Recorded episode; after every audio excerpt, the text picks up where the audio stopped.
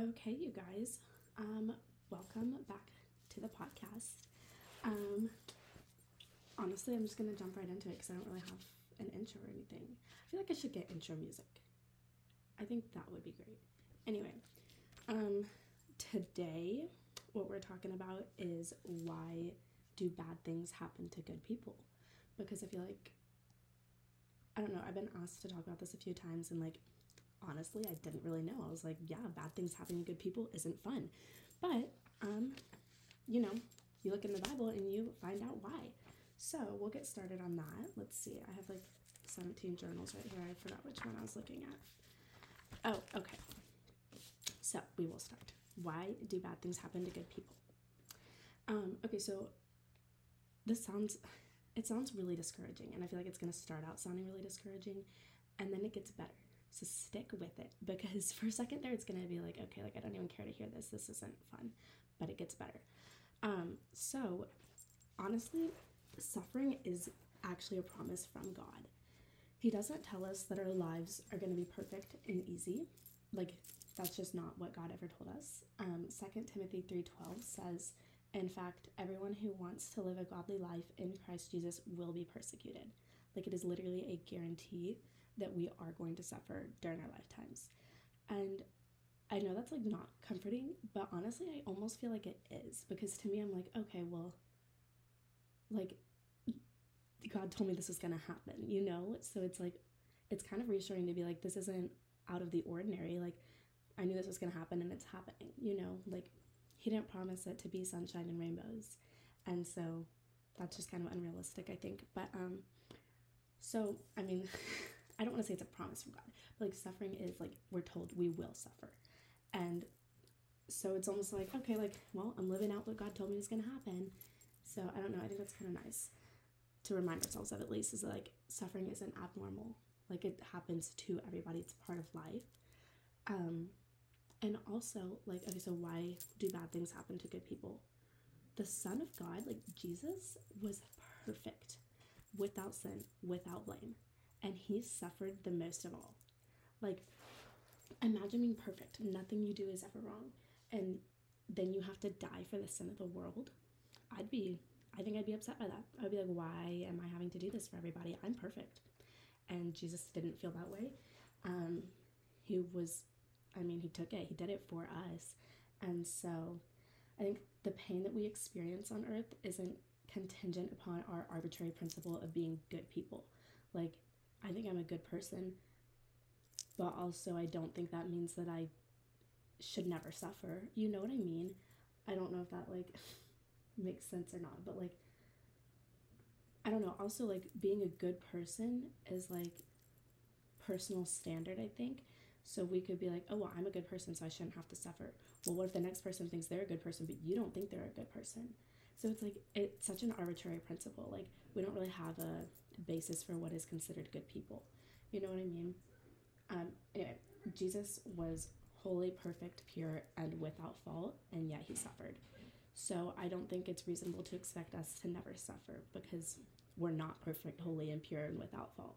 You know? So I don't know. I think it's inevitable and it's not suffering shouldn't make us discount the love or the mercy of God. Like we shouldn't be like, okay, well I'm experiencing pain, so God doesn't love me or God's forgotten about me. Like that's not what it is. Um, because he's told us that we will suffer. So it's almost like he's seeing you, you know? So um we keep going through my notes. This isn't this isn't super encouraging yet, but it will be. um, tragedy is hard, grief is hard, and pain is hard. And when people seek to comfort those that they care about during hard times, I'm sure y'all have all heard this at some point. They say, well, there must be a reason for this. And I think we fail to realize how unhelpful this is until it's said to us in grief. Because the reality is, we don't know the reason that God does things. Like, sometimes God does something and we have no explanation for it. And so telling somebody that there's a reason isn't super helpful because the reality is, unless you're in the throne room with God, you don't know why He chose to do something. So, that's why Proverbs 3 5 calls us to trust in the Lord with all your heart and lean not on your own understanding. Because whenever we try to understand why things are happening to us, we're not going to be able to. Like, we just we can't. Sometimes it's like so unfathomable compared to what God has in mind or what He has planned or what His goal is behind things. So, simply put, bad things happen to good people and we don't have a reason for it. However, we can look in the Bible to better understand what goes on behind the scenes when bad things are happening. And that's what we're to do today. Yay! I'm sorry, I'm trying to get comfortable. I'm like sitting on the floor and it's not comfy, so I keep moving around. Anyway, um, honestly, like, why do bad things happen to good people?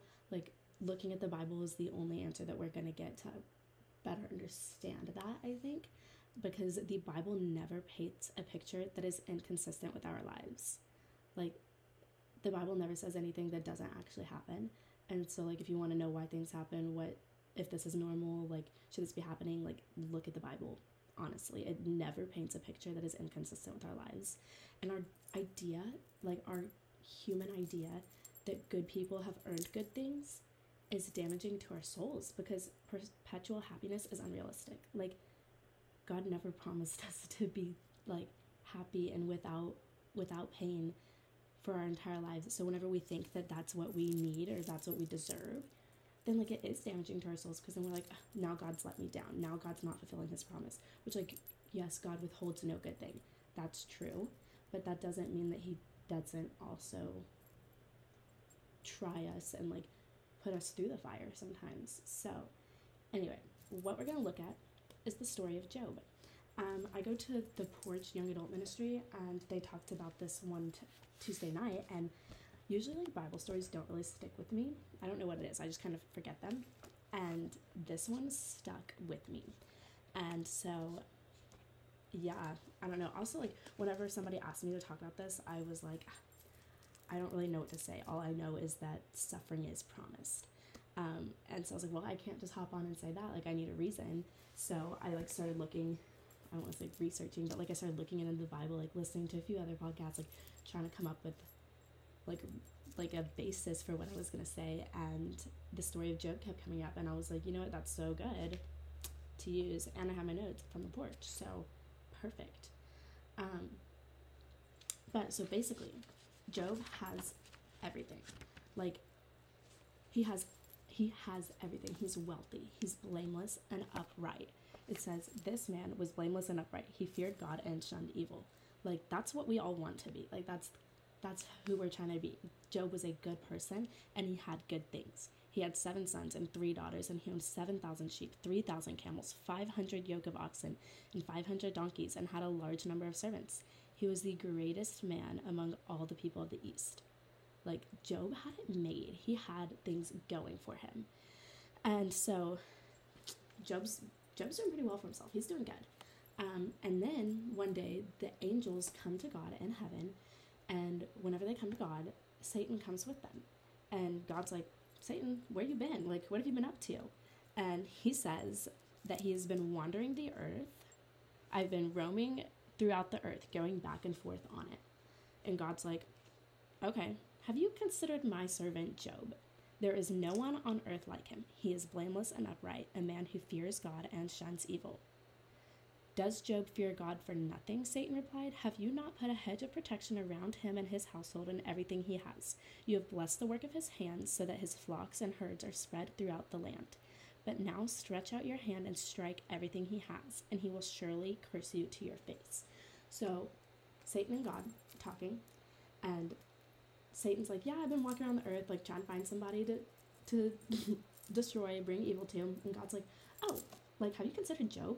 Job serves me well. Job is a good person. Job has a lot of things. Like, I've blessed him. And I don't think Job's to curse me if you take away his things. And Satan's like, Well, of course he's not. Like, or like, of course he serves you. Haven't you protected him? And God's like, okay, like, then the Lord said to Satan, Very well, everything he has is in your power, but the man himself do not lay a finger. So God tells Satan that he can destroy everything that Job has. And so the question is is like why would why would God allow Satan to do that? And I think I put it in my notes. Sorry. I think it's because God knew that Job would serve as a symbol of what a good and faithful Christian looks like. He used Job to prove a point to Satan, honestly, that those who believe in God will not curse him, even in distress, because they trust that he's at work on parts of their lives that they cannot see. So, like, God's trusting that Job isn't going to curse him. So he tells Satan, like, all right, this guy's faithful. Have you considered taking everything away from him? And Satan's like, well, I mean, if you say so. So, in the next chapter, or it's the same chapter, it's still Job 1. Um, and honestly, it takes probably two minutes to read this entire passage. In a two minute time span, Job loses everything. He lost his 500 yoke of oxen, 500 donkeys, 7,000 sheep, his large number of servants, 3,000 camels. All seven of his sons and three of his daughters died. And it takes probably two minutes to read this passage. Like, because every time a servant comes to tell him that, like, something happened, while they're still speaking, another one comes and tells him that something else happened. Like, Job loses it all. At this, and so then the Bible says, At this, Job got up and tore his robe and shaved his head. Then he fell to the ground in worship and said, Naked I came from my mother's womb, and naked I will depart. The Lord gave, and the Lord has taken away. May the name of the Lord be praised. In all this, Job did not sin by charging God with wrongdoing. Like, that's insane. Can you imagine losing everything and then falling down in worship and praising God? Like, that's, we don't do that. That's not how we are as humans. And so the fact that Job loses everything and then praises God is such a testament of his faithfulness. And I think that's like the coolest thing. And so the story goes on. Another day, the angels came to present themselves before the Lord, and Satan also came with them to present himself before him. Same thing, God says, Where have you been? Satan says, Roaming throughout the earth, going back and forth on it. Then the Lord said to Satan, Have you considered my servant Job, my boy Job? There is no one on earth like him. He is blameless and upright, a man who fears God and shuns evil. And he still maintains his integrity, though you incited me against him to ruin him without any reason. So then Satan's like, Well, yeah, a man will give all he have for his own life, but now stretch out your hand and strike his flesh and bones, and he will surely curse you to your face. So previously God was like, Don't lay a man don't don't lay a finger on the man himself. Like take away everything but don't harm his health. But Satan's like, Well yeah, like it's because he's still alive and healthy. Like that's why he's not cursing you yet. So God said to Satan, Very well then, he is in your hands, but you must spare his life.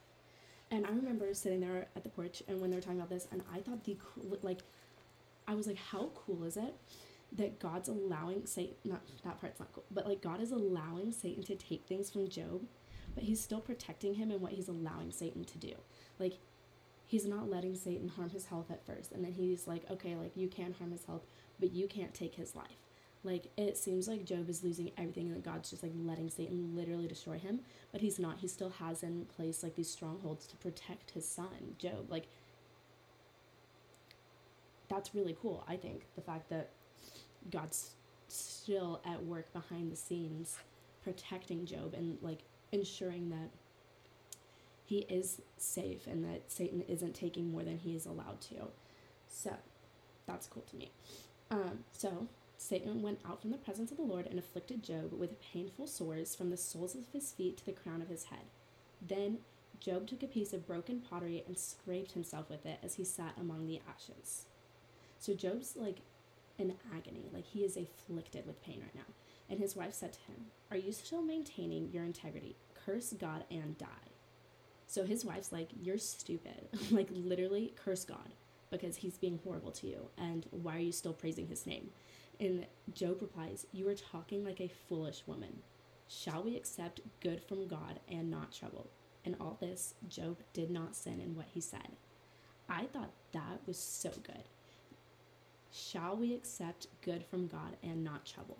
Like, so, hey God, I only want good things from you. The second you give me a bad thing, like, I am going to curse your name. That's not right. That's what is that? It's like a symbiotic relationship where like one party is benefited and the other one has no benefit or harm. Like that's not our relationship with God. Like we can't just be like, okay, God, only give me the good things, and if there's something bad, like I don't, I don't want it. I'm only gonna accept the good from you. Like, shall we accept good from God and not trouble? I think that was so good. So then Job loses everything. Job's in pain now. Like he's got these sores all over his body. He's miserable. His three friends come to see him, and because they heard about all the trouble that was upon him, so they come see him. Um, and when they saw him from a distance, they could hardly recognize him. They began to weep aloud, and they tore their robes and sprinkled dust on their heads. Then they sat on the ground with him for seven days and seven nights. No one said a word to him because they saw how great his suffering was. Like, Job is suffering so bad that his friends are like, We're not even going to talk to you. Like, we don't know what to say to you. You're suffering so much that we don't have the words to comfort you. So, after this, Job speaks up, he opens his mouth, and he curses the day of his birth. So, Job still has yet to curse God. He is not blaming God for what's happening, but I mean, there's an entire chapter of Job just like cursing his birth. Like, every verse is so painful, honestly, to read because it's like that's how miserable he is, is that he's like, I should have never been born at all. Oh, dang it. I don't know how to fix the sound on this, honestly. Okay. Anyway, sorry guys. I was fixing my live video, but the it was static, so now I'm done doing that. Anyway, so um, Job never curses God, curses his birth. Says, I should never have been born. Why did I not perish at birth and die as I came from the womb? Why were there knees to receive me and breasts that I might be nursed? Like, he's, I mean, there's so many verses. He's like, I should have just died, honestly. I should have just died. And so then finally his friends speak up. There are 28 chapters of his friends trying to comfort him, and they do not have the words to say. Eliphaz basically tells Job that he must have done something really bad to deserve such a punishment. He's like, Well, God punishes those who do bad things, those who sin against him, so you must have done something bad for God to be this horrible to you. But had Eliphaz been in the throne room with God and Satan whenever they were having this like discussion, he would know that it was actually Job's faithfulness and uprightness that led God to offering Job. This and I feel like this is like so easy to misconstrue. So it's like, okay, so Job, was super faithful, and so God's like, okay, have you considered my faithful servant, Job? So then we're like, okay, well, then why should I be faithful? Because God's going to offer me up for destruction. But this doesn't mean that being faithful leads to destruction, just that those who are faithful are the ones who actually survive the destruction. So, like, bad things come to everybody, not just the super faithful ones, you know? And so it's Job's faith that got him through this, um, which is really cool, I think. But so, Job's cursing his birth, cursing God, not cursing God, sorry, cursing his birth, but not cursing God. His friends are trying to comfort him. They're not really able to. Um, and like, Job is a good person. But just because he's good doesn't mean that suffering wasn't brought to him. So, at the end of the chapter, um, well, let me see if I have anything else like super important to say.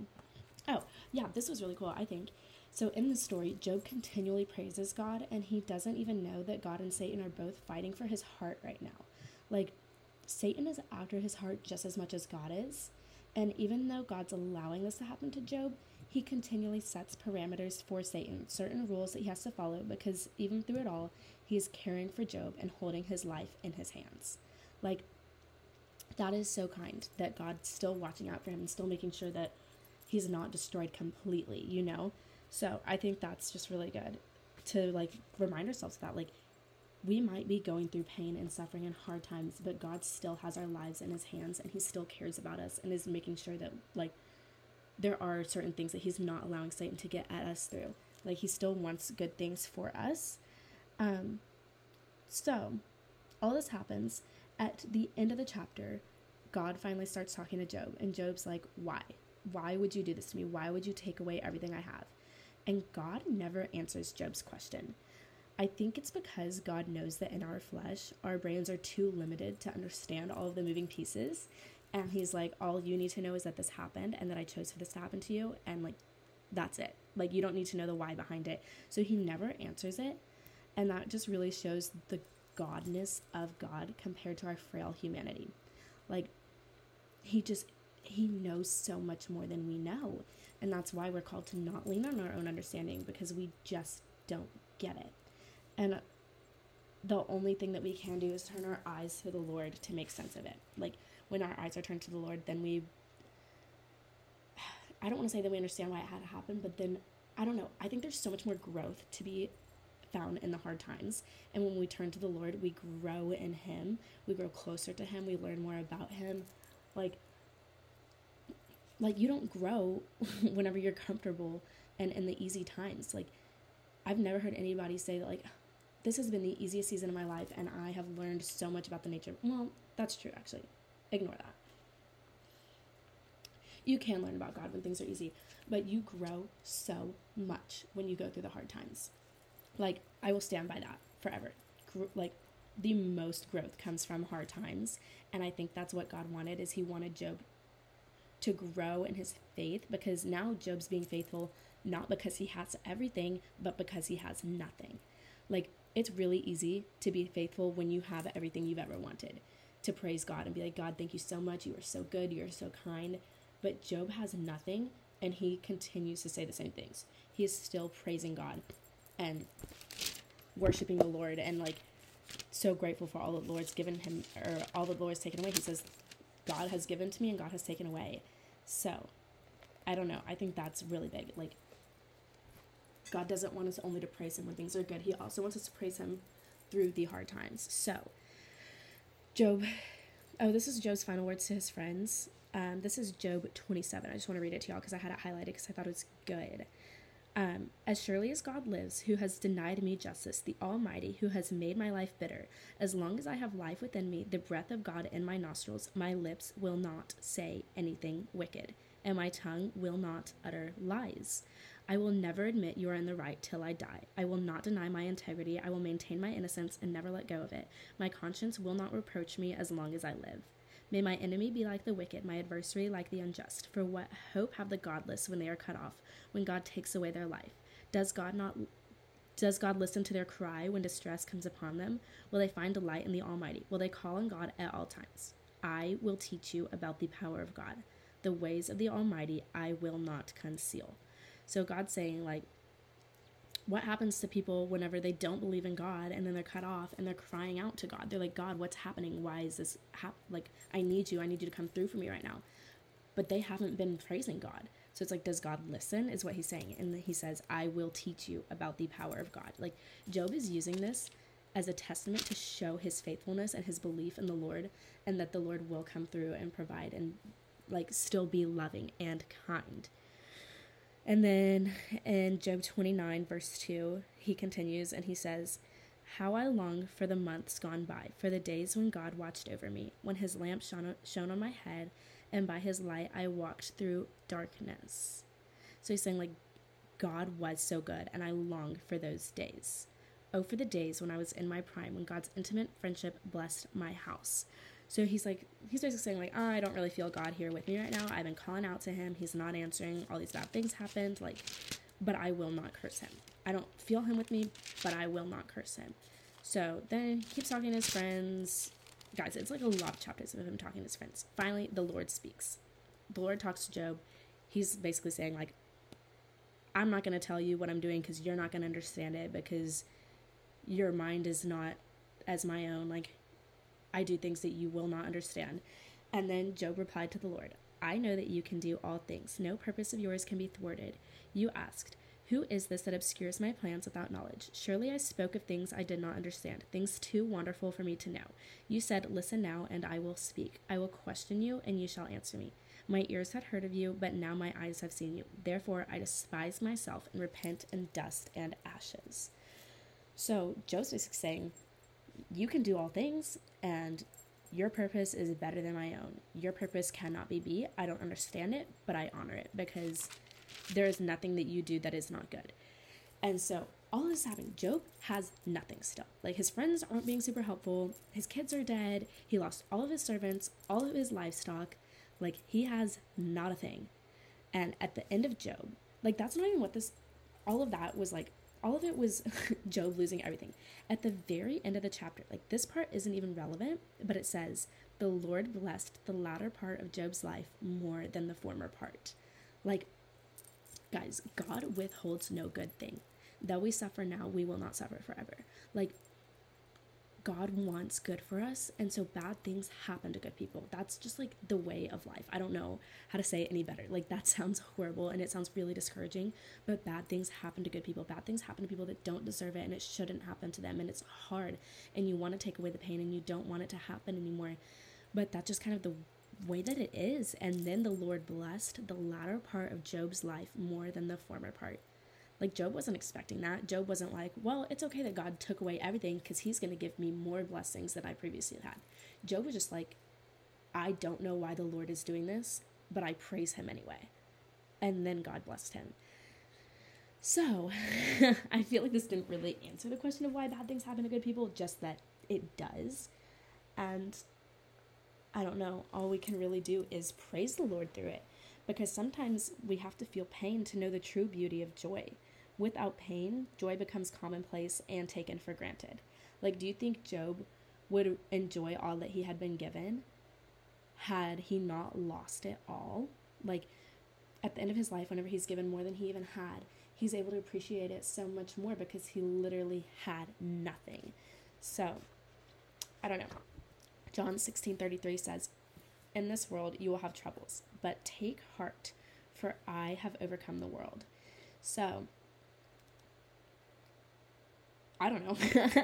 I feel like that's super comforting. Like Jesus is speaking in this and he's saying like yeah, it's going to be hard. I'm like I'm sorry but it will be hard. But be comforted by that because I've already overcome the world.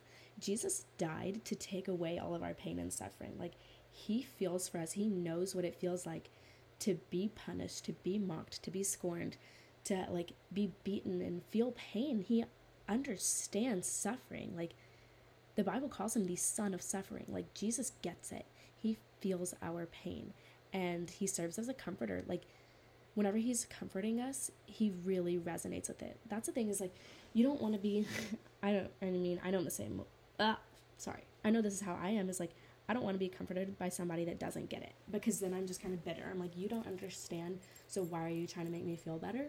But Jesus does understand. He does feel our pain and he wants to wipe away every tear.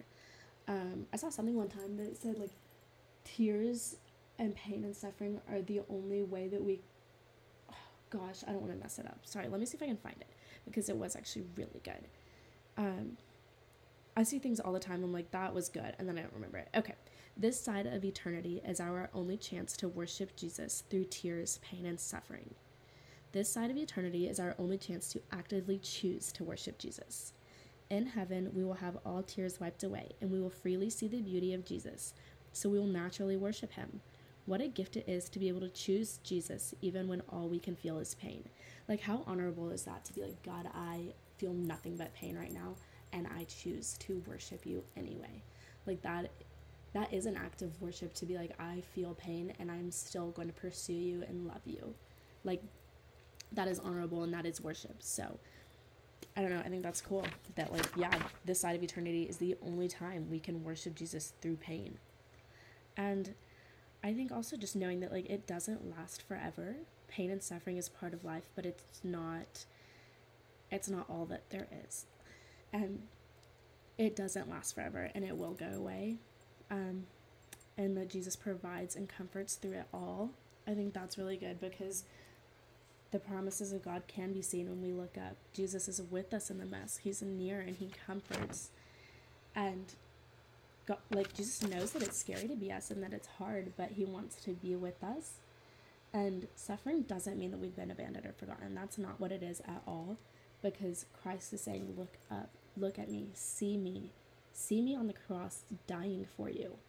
Like I am for you, so who can be against you? Even in the story of Job, God is for Job and so Satan, yeah, is afflicting pain and like destroying Job's life, but God is for Job. So Satan is not against him because God is for him. God is still protecting him. God is making sure that Satan's not taking what he's not allowed to take.